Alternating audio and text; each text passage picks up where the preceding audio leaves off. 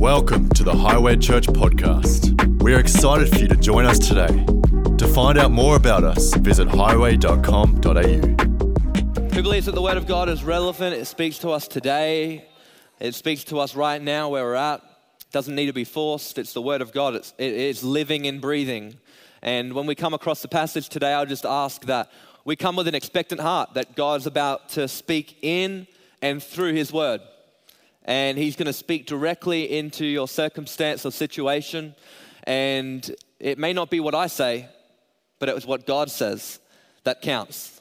In this moment, the one thing, uh, if I could draw your attention to anything, is that voice of God or that word of God that you may feel in your heart. Take that home with you. And we can forget all the jokes, we can forget all the fun, but let's listen for that voice and take the, what God tells us, the word of God, that now word, away with us as we leave. Is that good? The message title is called Here I am. So if you want to take notes, you can write that at the top there of your iPhone or your iPad or your old school notebook, whatever you're doing. And um, my name is Daniel, by the way, if I haven't met you. It's great honor and privilege to be sharing the word tonight. On behalf of our senior pastors, Byron and Graham, it is great to have you all here, especially if it's your first time. Um, who understands that sometimes we think we can play hide and seek with God? Like, if we're honest with ourselves, we, we, we get to the point sometimes where we feel as if we can hide from God. It's been in our DNA since the beginning of time. What's the first thing that Adam and Eve did when they realized that they had screwed up? They hid from God, which is, doesn't make sense, and we think that's crazy. I don't know about you, but when I read that story, I'm like, Adam and Eve, why would they try to hide from God? Like, but we do that so often, and we hide ourselves underneath the different banners, different banners called work from God we hide ourselves under family, like there's too much in the family going on, study, or kids. Come on, can I get an amen for all the parents in the room? We hide ourselves from God and we, we have these banners that we go, I can't do that because, you know, I have kids, or I, I, can't, I can't commit to that with God because I have this or that. And we try to hide from God. And too many of us have allowed ourselves to be discouraged. And I love what Pastor Kim was talking about, about confidence. Because I think sometimes it's very easy to get discouraged in the seasons that we find ourselves in. It can be so easy to be discouraged in our season of lack or our season of doubt or our season of wondering, but God is all the time calling us to be confident and call, causing us to call out upon His name. He's calling us to be His church scriptures in the Bible do not, do not throw away your confidence, for in due time you will reap a harvest. You see, confidence is something that we have to fight for. This isn't my notes, but I just feel to talk about to somebody that, as Kim was talking about, just leapt within me. That confidence is something that we need to hold on to, show grit and determination with, because our confidence is everything. It'll be our confidence that leads us to the throne room of God, into His presence, and says, God, I need a miracle in this. God, I need you to do a fresh work in me. But if we're not confident, we won't find ourselves in His presence. And if we don't find ourselves in His presence, we won't have the power. And if we don't have the power, we give up. But His presence is for us and not against us. You see, we would never, when we're doing the hide and seek game with God, we would never outwardly deny God. A lot of us, well, some of us maybe in seasons, but some of us, most of us wouldn't. But we would inwardly never devote our hearts to Him. Like we would never say, I don't believe in God, I, I don't really, you know, do whatever with God these days. But inwardly, we would never fully devote ourselves to him. 2 Chronicles 16 9 says, The eyes of the Lord search the whole earth in order to strengthen those whose hearts are fully committed to him. See, God's looking for available people. God's looking for availability because availability leads to abilities in God. When we become available for God, He can rain His abilities down in us. And the thing that we were walking through that we didn't think we had it in us, He brings out the strength and the grit and the determination. He brings out His plan and His purpose. In the story we're about to read, we find Moses. And Moses is a great old character, great old man in the Bible who he had a journey, didn't he? I mean, if you want to talk about testimonies and stories and goods and bad moment, just look at Moses. I mean, the dude wandered in the wilderness twice, and this is one of the first instances where he wanders in the wilderness for 40 years. What has happened is Moses has he has killed somebody. He's he be, he's become a murderer. He stuck up for a fellow Egypt, uh, fellow Hebrew, and he killed this Egyptian, only to be found out by his own people. And now he is on the run from Pharaoh. Now the thing about Moses that we need to realize is that he was educated in the royal palace. He had a career of politics ahead of him. Like he had everything set up for a life of glamour, a life of power, a life of great notoriety, and all of that is taken away in an instant where he kills a man. So he's on the run from Pharaoh, and he, and he runs to this place called Midian. And in this place, he becomes a shepherd. And the Bible says that he was doing this for 40 years. 40 years. 40 years is a long time. I'm 26. I'm not even there yet. But I can just tell that 40 years is a long time. 40 years of wondering.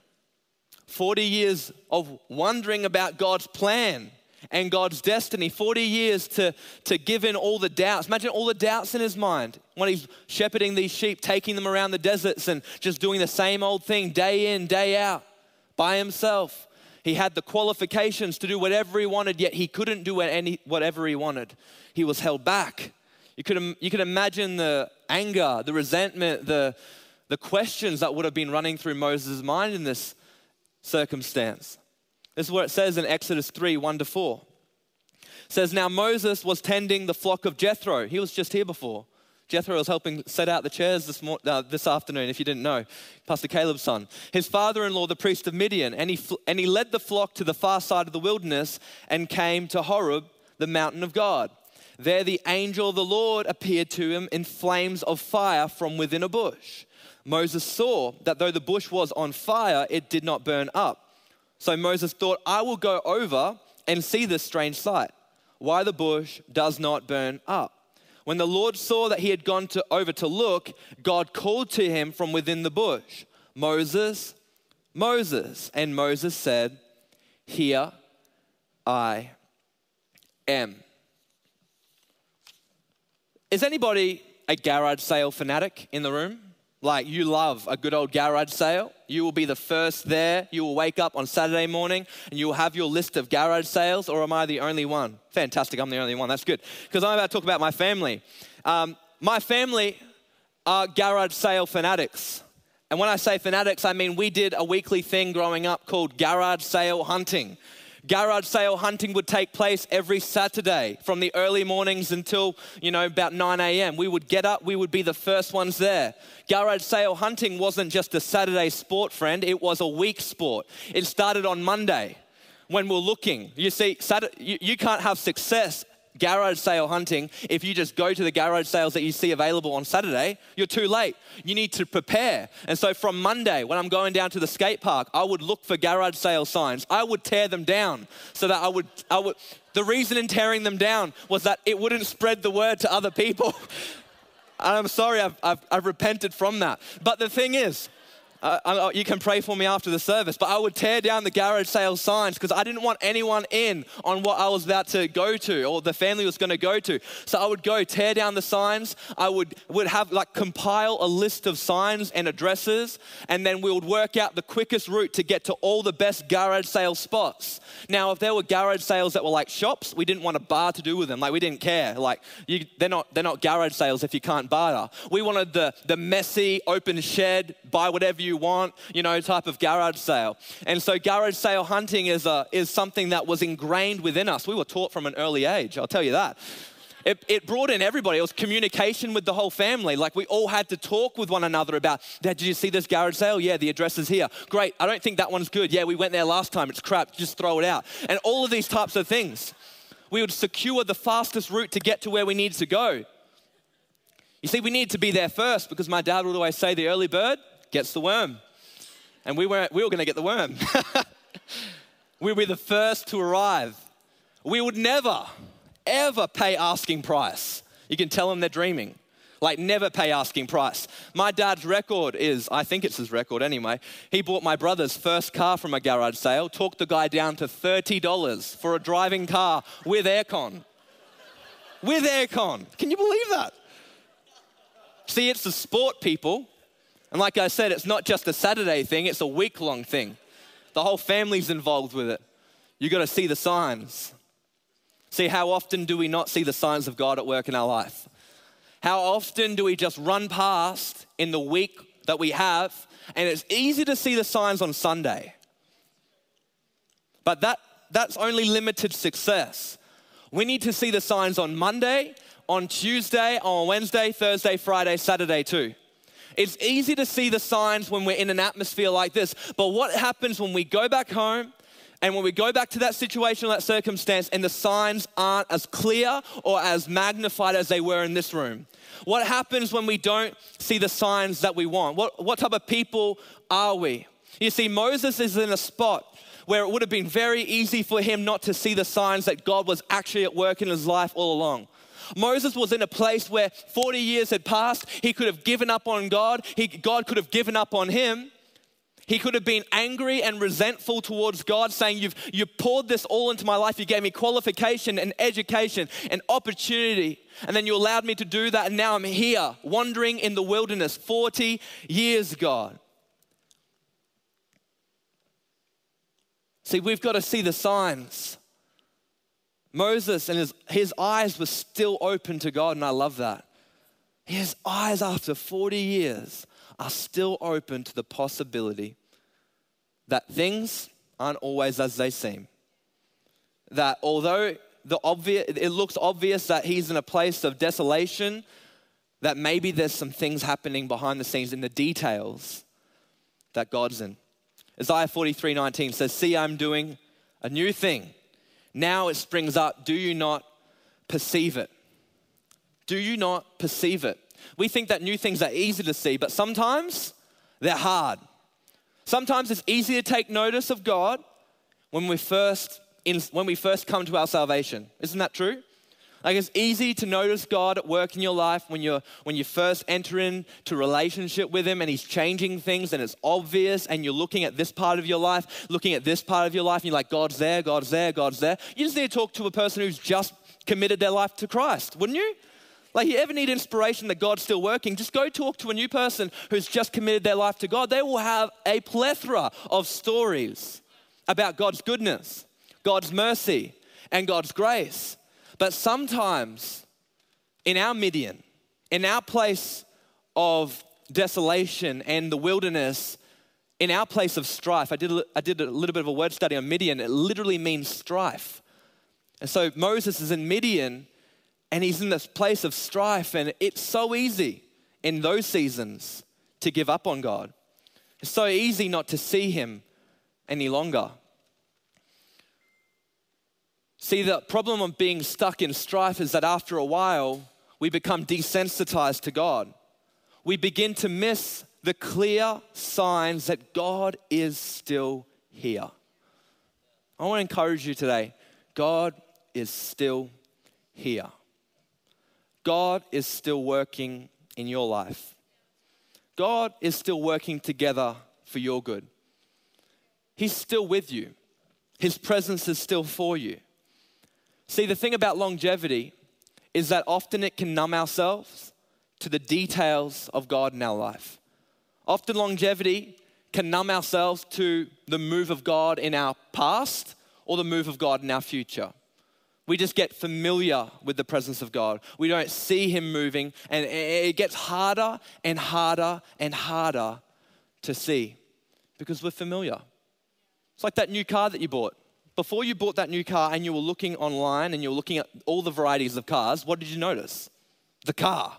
You noticed it everywhere and you didn't notice it until you pointed it out. Say, that's the car I want. And then what happens? You're driving down the freeway and they're everywhere.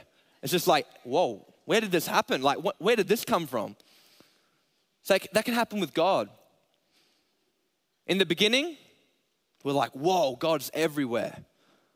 Give it a few years, and we're just driving down our life, not noticing his movements here and here and here and here. No signs of God.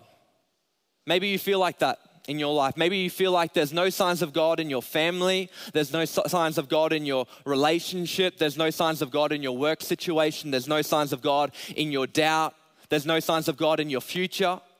I want to encourage you that there are signs from God and that He is still working. Let's look what, what Moses did. It says in verse 2 There the angel of the Lord appeared to him in flames of fire from within a bush. Moses saw that though the bush was on fire, it did not burn. Just hold up a minute. I used to think that was obvious that God was doing something for Moses because of the burning bush. When in reality, I was reading a commentary and it said that it was quite common for the, for the plants just to erupt in flames, to combust in this, in this spot. Why? Because of the heat, because of the elements. And so there would have been other spot fires there that day. Moses would have passed other burning bush in the moments, but it was the detail that caught his eye. Listen to this Moses saw that though the bush was on fire, it did not burn. So Moses thought, I will go over and see this strange sight why the bush does not burn. Small detail. It's a small detail. Like the burning bush could have easily walked past it. No voice from God, no direction. But Moses is in his wilderness, he's in his strife place, he's in his Midian, and he sees the burning bush and then he looks with an eye of detail. And he finds that the bush is burning, but it's not being burnt up. That, that, that there's something more to the story than meets the eye. There's something more to that bush than what meets the eye. And I wonder if there are situations and circumstances in our life today that if we were just to look with a little bit more detail, look with a little bit more faith, it may not be obvious, but God would be working in it. And as he works in it, it would draw us closer because we would start to realize it was the, it was the peculiarity of the situation that drew Moses in. And as he was drawn in, listen to this. As he was drawn in, it says that God spoke. We'll go back to it. It says this. It says, Now I will go over and see the strange sight, why the bush does not burn up. Verse 4 When the Lord saw that he had gone over to look, God called him from within the bush. Sometimes we're not hearing, we're not bringing direction, we're not, we're not feeling the presence because we're not seeing the detail. And if we find ourselves in a place like Moses, I would encourage us to start to look at the details of our life and discover that God is there. The old saying, the devil's in the details, doesn't apply to our life. God is in the details.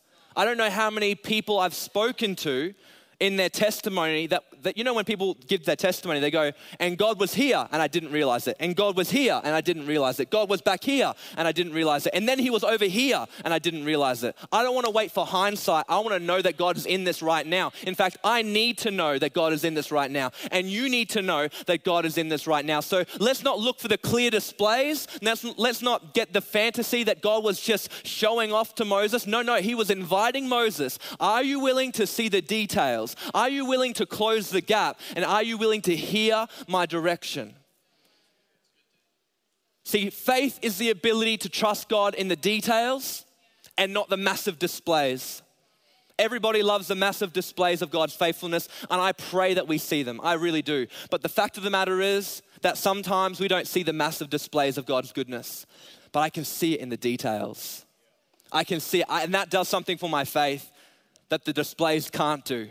That gives me the rock solid foundation that although I don't see it all right now, I have faith that comes without seeing.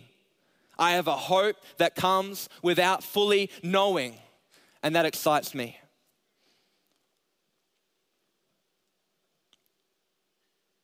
I'm not fully convinced by what I see, but I am fully convinced by what he says.